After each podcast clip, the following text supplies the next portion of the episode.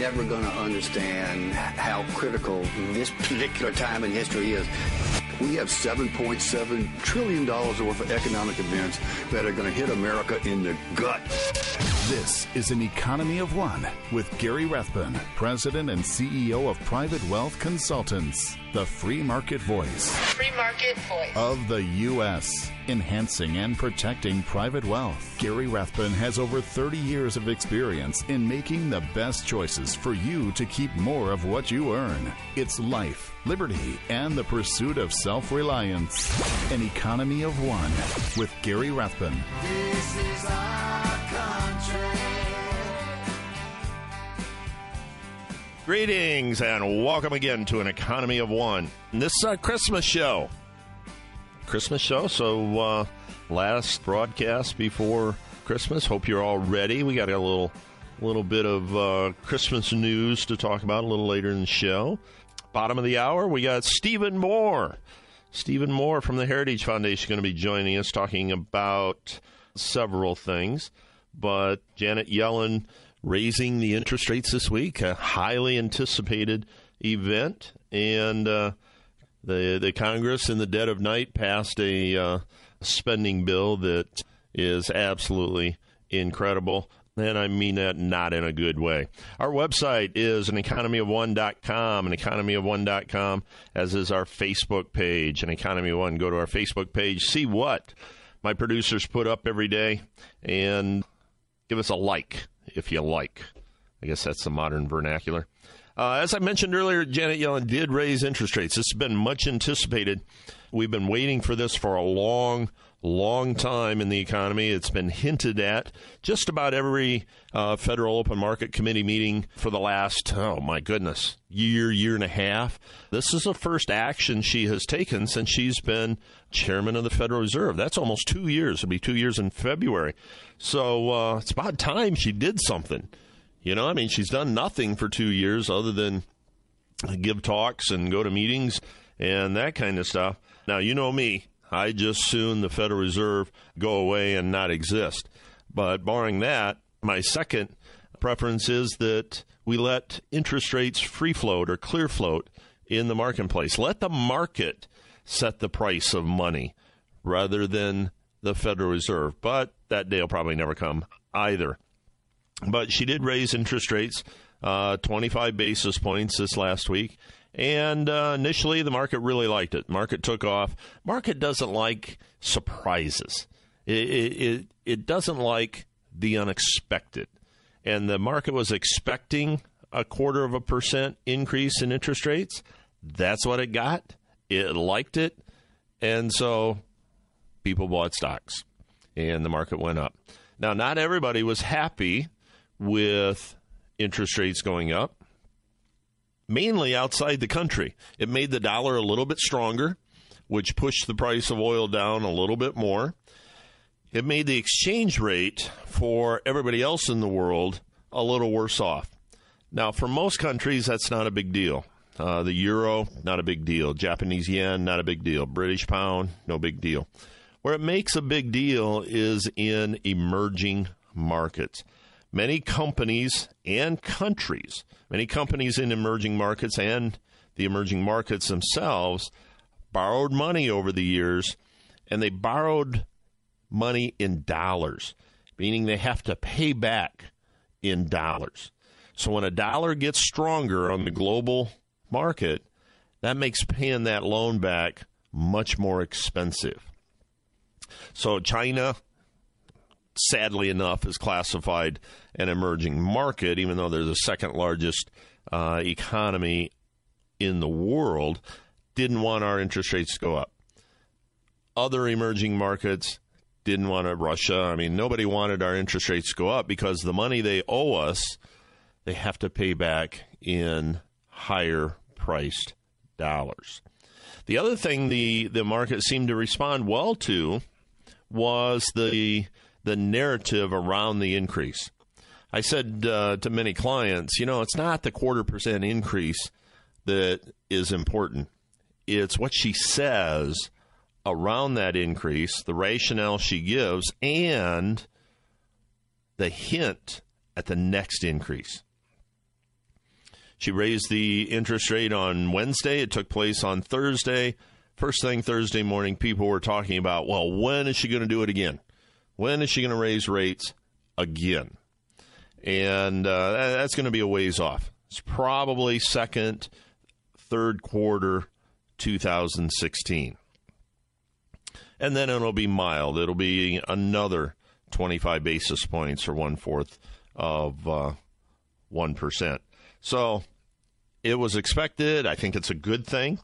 If we start heading toward recessionary times, this gives her a little bit more wiggle room. It, it gives her something that she can do. If she wanted to stimulate the economy, and and please don't don't take that as me implying the Federal Reserve should or can uh, stimulate the economy. But if she wanted to, uh, shall we say, pretend to do something about uh, recessionary times or or inflation or something like that, now she's got a little bit of movement. She's got a quarter of a point of movement. She's going to want to get that up to one, two, three percent in the near future. Now, that doesn't mean next month, doesn't mean next year, but she needs to get on track to getting up to two, three percent in the uh, Federal Reserve rate, so that the next time the economy goes into recession mode, she's got something to do. Granted, it's a red herring, if you will. It's it's uh, uh, form over substance, but that's okay because the market, stock market, reacts to that form over the substance. So I think it was a good thing. I think it will help our economy in the long term. No question that banks are the main beneficiary of this. Banks will uh, will do well with this. They they immediately raise the interest rates they charge, and have not raised the interest rates they pay. Don't expect them to. And it helps on what they call the the uh, reverse repos. In other words, the money they have sitting at the Federal Reserve that earns interest. So, a lot of benefit. There's some downside. Cost of funds are higher. No question. If you want to borrow money, it's going to cost you more now. So, that may affect the home market, the uh, builder's market, people wanting to buy a new home or a different home and mortgage it. My comment has always been, my thought has always been, that if a fourth of 1% makes a difference in your house payment such that it alters your decision, you're probably borrowing too much money or buying too much house anyway. A fourth of 1% is $250 per $100,000 of debt. So it's not very, that's $20 a month on a $100,000 mortgage. So that's not very much. But if that $20 a month causes you to pause into whether you should be buying the house or not, let me help you with your decision. You shouldn't be buying the house. This 20 bucks, really? That's cutting it a little fine. That's that's partially what got us into the problem in 2007, 2008 was people buying at the absolute maximum loan value that they could afford. All it takes is one unexpected sickness, one layoff, one accident, one injury, something, and suddenly you're 30 days away from personal bankruptcy. So, fourth of 1% this week, not a bad bad thing. I think the good outweighs the bad on this we're not a emerging market, so if we were an emerging market, that you know we it would affect us more. But being the fact that people have to pay us back in dollars, I'm okay with a quarter quarter point increase. I think it'll it'll help the long term, and I think we should have some additional increases very very soon. So, up next, while we're talking about money, I want to talk about the velocity of money. I don't think we've talked about this before. This is fascinating stuff for a guy that really likes numbers like me. So, uh, Up next, we'll talk about the velocity of money and what it means and where it's moving. An Economy of One with Gary Rathbun.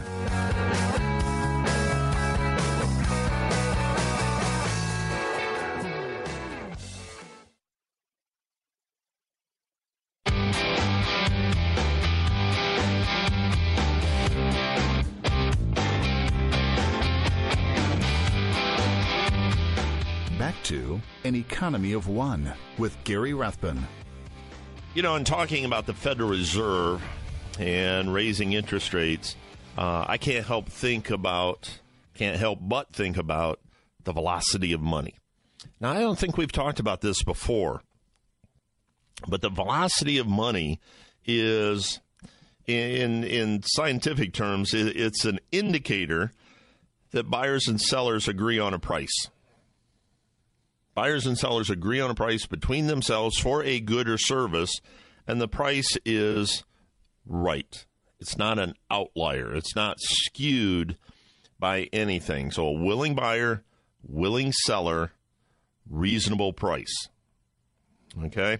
So, the velocity of money is how many times that happens during a given period to a dollar.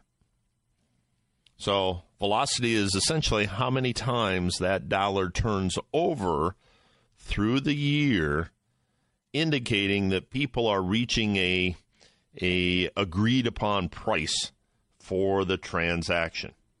Now, since 2008, remember 2008? That's a memorable year for many reasons, not the least of which that was the housing bubble uh, speculative peak. I mean, that's when uh, it started crashing. Uh, also, when uh, uh, we got a new president.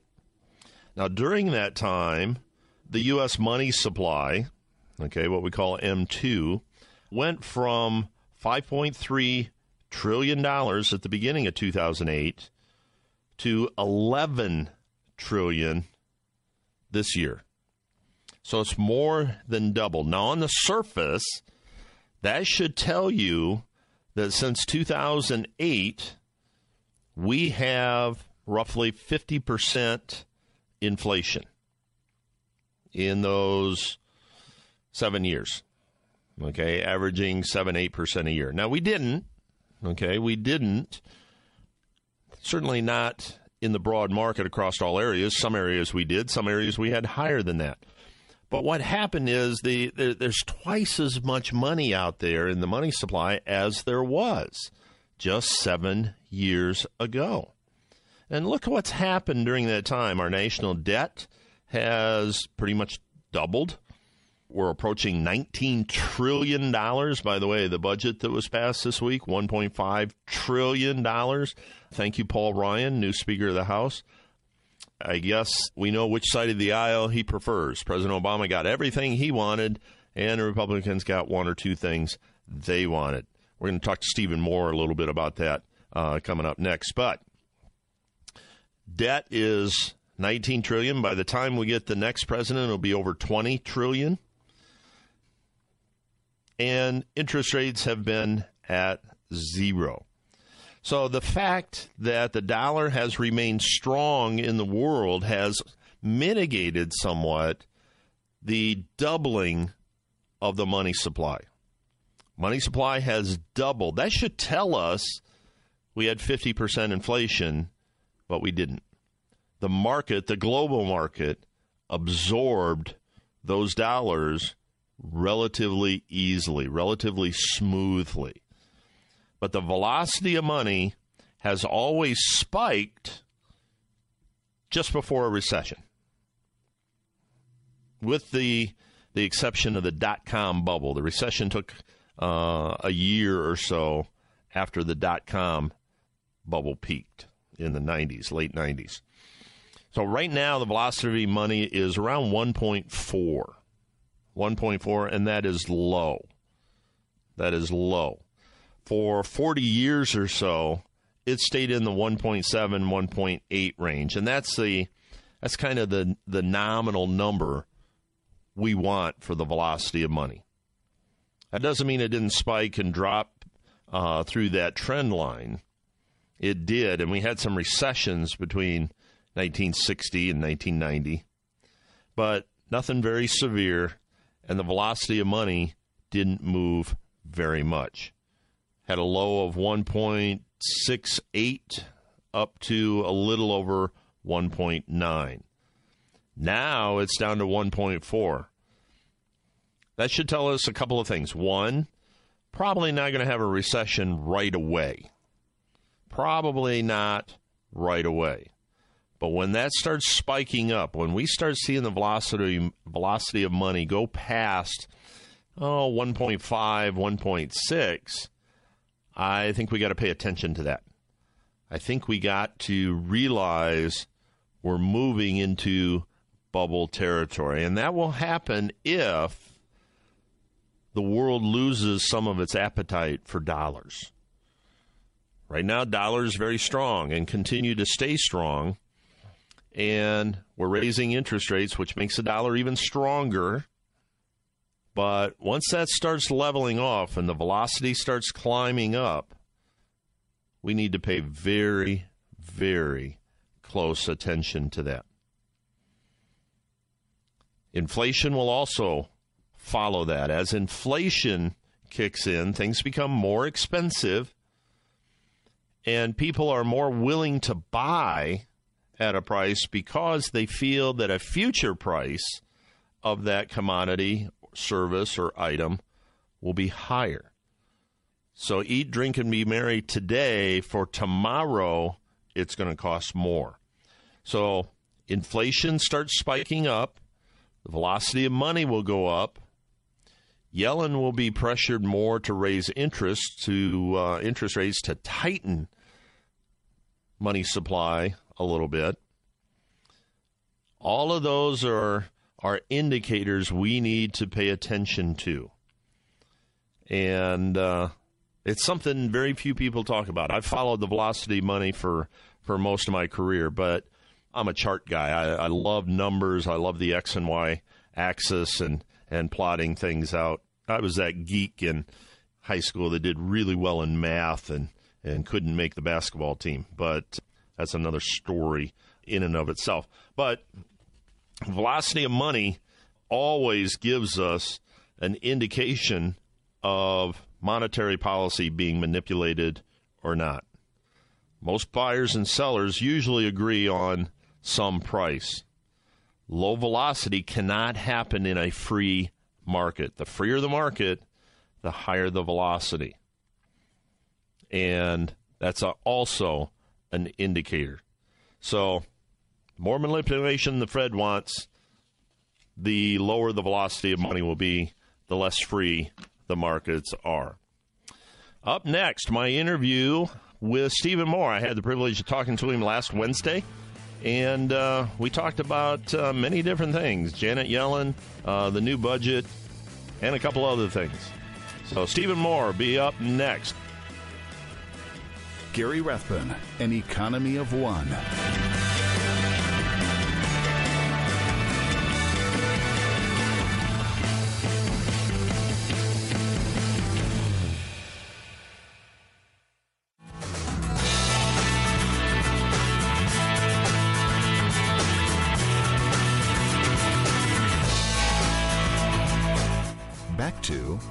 Economy of one with Gary Rathbun.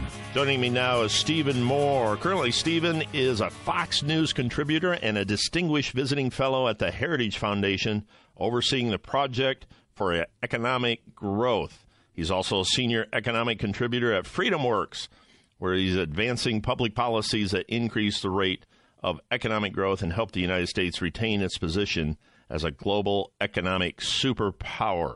Stephen, welcome to the show. Hi, Gary. How you doing? Good. Merry Christmas. Thank you, and to you and your family also. So, Janet Yellen finally raised interest rates today, and it's one of those things that it seemed to be fairly anticlimactic. I mean, we've been talking about it for for a year or so about raising rates, and uh, the market didn't seem too upset with the increase today. Well, no, it sure didn't. I mean, the market went through what 200 plus point rise Right. on the Dow. Uh, but look, this this was all uh, baked into the cake. So I, I don't I don't think it was the announcement by um, Yellen that that caused the market to go up by 200 points because people already knew it was going to go up. Um, look, I think this was long overdue. I think we've had seven years of zero interest rate policy and easy money, and it hasn't gotten us anywhere. If you've got a losing economic strategy, you change it. Um, I, I just don't find. Look, there's a superstition in Washington that is very uh, widely believed that somehow you can create jobs and create prosperity and, and create uh, a better economy by printing money. Mm-hmm. Well, if, as I've always said, you know, if that's the case, then Mexico and Argentina should be the richest countries in the world because all That's they right. do is print money. Um, right. And we've tried this, and you know, the the point is for the average American, it hasn't had a positive impact. I mean, we've got 10 million people unemployed in this country. We've got no wage increases. The average family has actually lost wealth over the last 15 years. So where is the evidence? I mean, show me uh, where the evidence is that this uh, this policy of, of easy money and zero interest rates has helped the worker of America. I see none. you know, we look at it from the standpoint as us baby boomers, and I'm a baby boomer, as we hit retirement, uh, the interest, the income we earn on our money has been virtually zero. And even though it went up 25 basis points today, I can guarantee you the CD rate isn't going up 25 basis points tomorrow. Well, that's true, but low interest rates are good for the economy on balance, not bad, because they they reduce the cost of capital and Sure. they make it uh, Sure. easier to uh, to uh, to borrow for you know expanding, or to take out a mortgage or something like that. Mm-hmm. But here's my point: is that the problem with the U.S. economy over the last several years has not been a monetary problem. I mean, I, I don't believe in zero interest rates, but I look. My attitude is the impact of this quarter percentage point increase in interest rates is going to be de minimis on the economy because the problems are fiscal, they're tax, they're regulatory. We're strangling our industries with regulations. We're taxing uh, profits and investment and business creation. So you, when you tax something, you get less of it. And again, this is one of these mythologies that somehow we're going to make up for bad tax and regulatory policy by by uh, printing money. That that is a bad strategy. So now, now that we've got this new interest rate policy, let's see the feds do something about lowering the tax rates. Let's cut our corporate tax rate to 15%. Let's uh, roll back Obamacare, which is a negative for employment. Let's start drilling for our oil and gas. Let's start, um, you know, building the Keystone Pipeline. All of those things will make the economy grow, uh, but I don't think Obama wants to do any of those things. Speaking of that, and we'll pivot a little bit from the Federal Reserve, yesterday, Speaker of the House Paul Ryan unveiled a $1.6 trillion budget. Is there anything in there that you see is going to going to help the economy very much? Well, on balance, it's a very bad bill. And this was, remember, do you remember it was about a month or six weeks ago, the Republicans caved into Obama. They raised the debt ceiling. They got rid of the budget caps. Yep. Well, this is the bitter fruits of that. So now they're passing a $1.06 trillion spending bill that has all sorts of, you know, uh, ridiculous spending in there. Um, uh, but there is one good, and by the way, you would think that we were running surpluses, not, you know, half trillion to trillion dollar deficits the way we're spending money in Washington. Both parties, by the way, are responsible for this. Yes. I'm a Republican, but I was, I'm as embarrassed with with the Republicans as I am with the Democrats. And the little, dirty little secret is both parties like to spend money Yep. uh, that we don't have.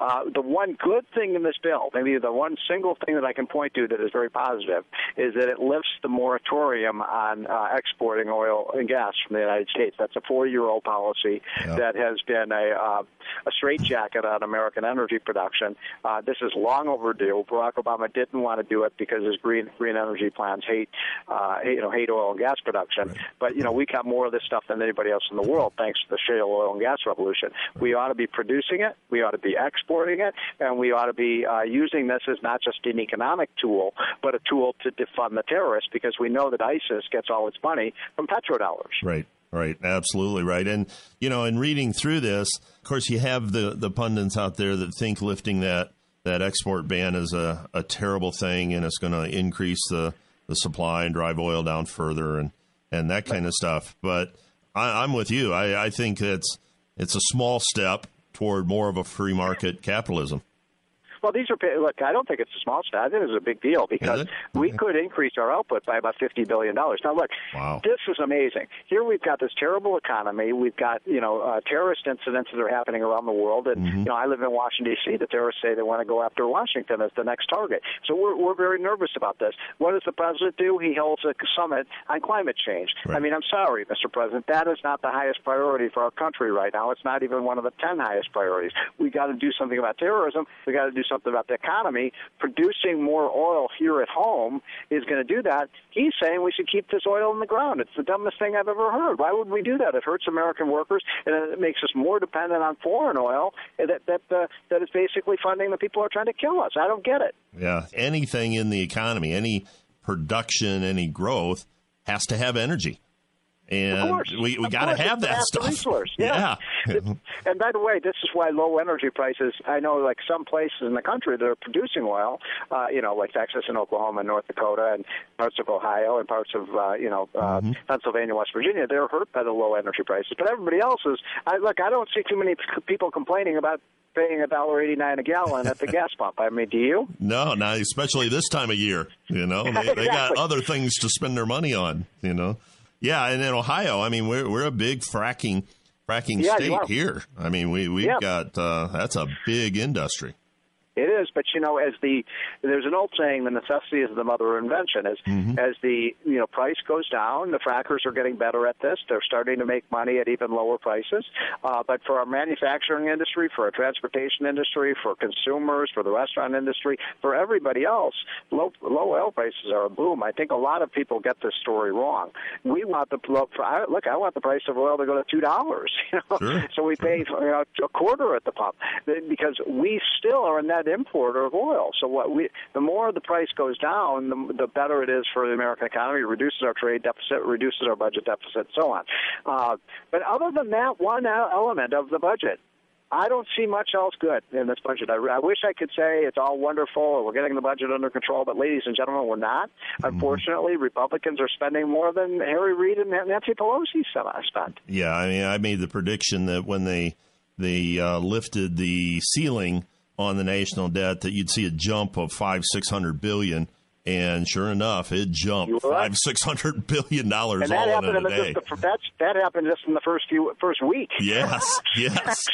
You know, I mean that was amazing. I followed that. We were at uh, I, you probably know these better numbers, but uh, we were at about 18.1 trillion. Right. Then they passed the suspension of the debt ceiling, and two weeks later we're at 18.6 trillion. That's That's, a right. half a trillion dollar increase in the debt in you know seven days or something like yeah. that. Well, and you know, my thought process was they're going to make up for all the quote unquote extraordinary measures they took by taking money out of government and pension plans and, Yep. and cooking Yep. the books and all that kind of stuff. So they, they had to make up for that so they can cook the books again next time. you Well, know. they are so good at that. By the way, you know, if only they were as good at um, all the other things the government should do as they are at cooking the books, we would see some gigantic improvement in our economy. I mean, these are the people who can't run a website, they can't, Right. you know, balance the budget, they can't deliver the mail on time, but they sure have found ways to make the the, the uh, budget look better than it really is. But Yeah. you're, there's no there's no escaping the fact, no matter how much they try to cook the books, ladies and gentlemen, that our national debt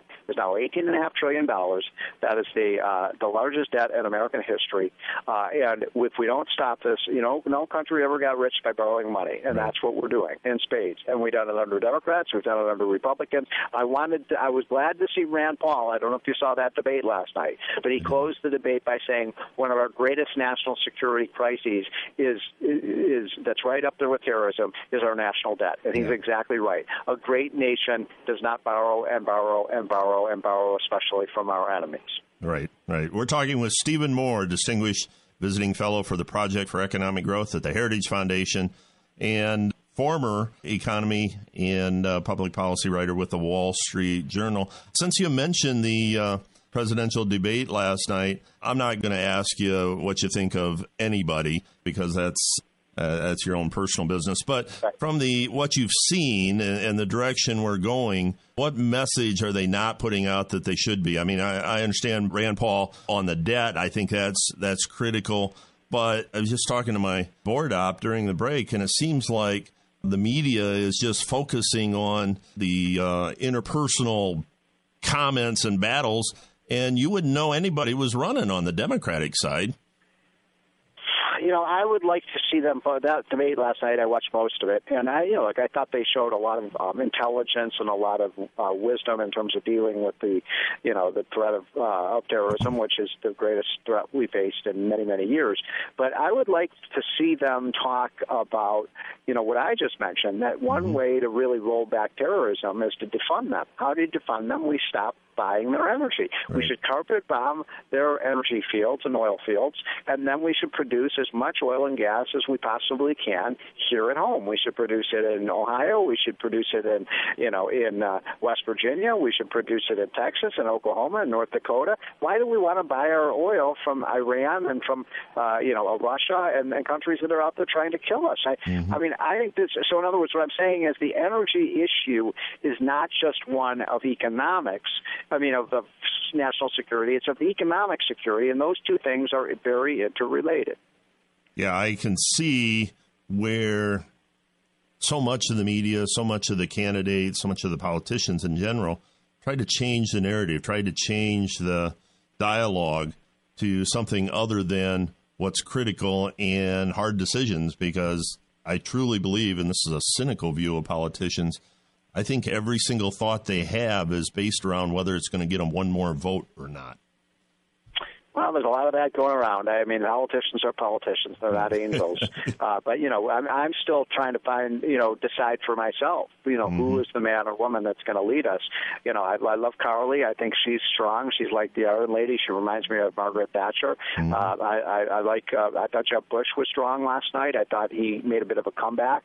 Um, you know, I think um, we've got some really good, strong conservatives, and Ted Cruz and Marco Rubio. So it, mm-hmm. it's a strong field. Um, we need to uh, we need to defeat Hillary. Yes. I mean, because yes. Hillary is not a woman who, who really has much to say about the economy. Uh, that's good, and her, her foreign policy is is an exact duplicate of Obama's. And how could it not be? She was the one who was the Secretary of State That's when right. terrorism was allowed to uh, flourish around the world. Yeah, absolutely. We've been talking with Stephen Moore.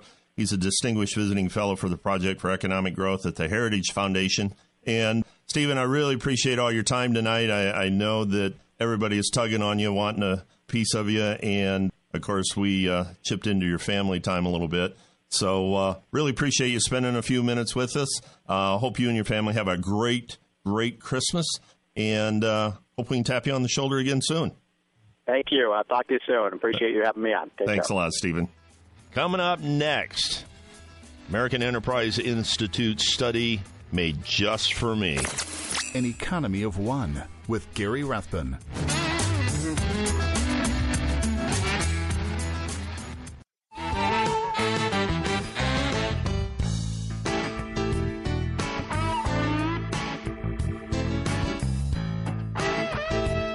Back to An Economy of One with Gary Rathbun.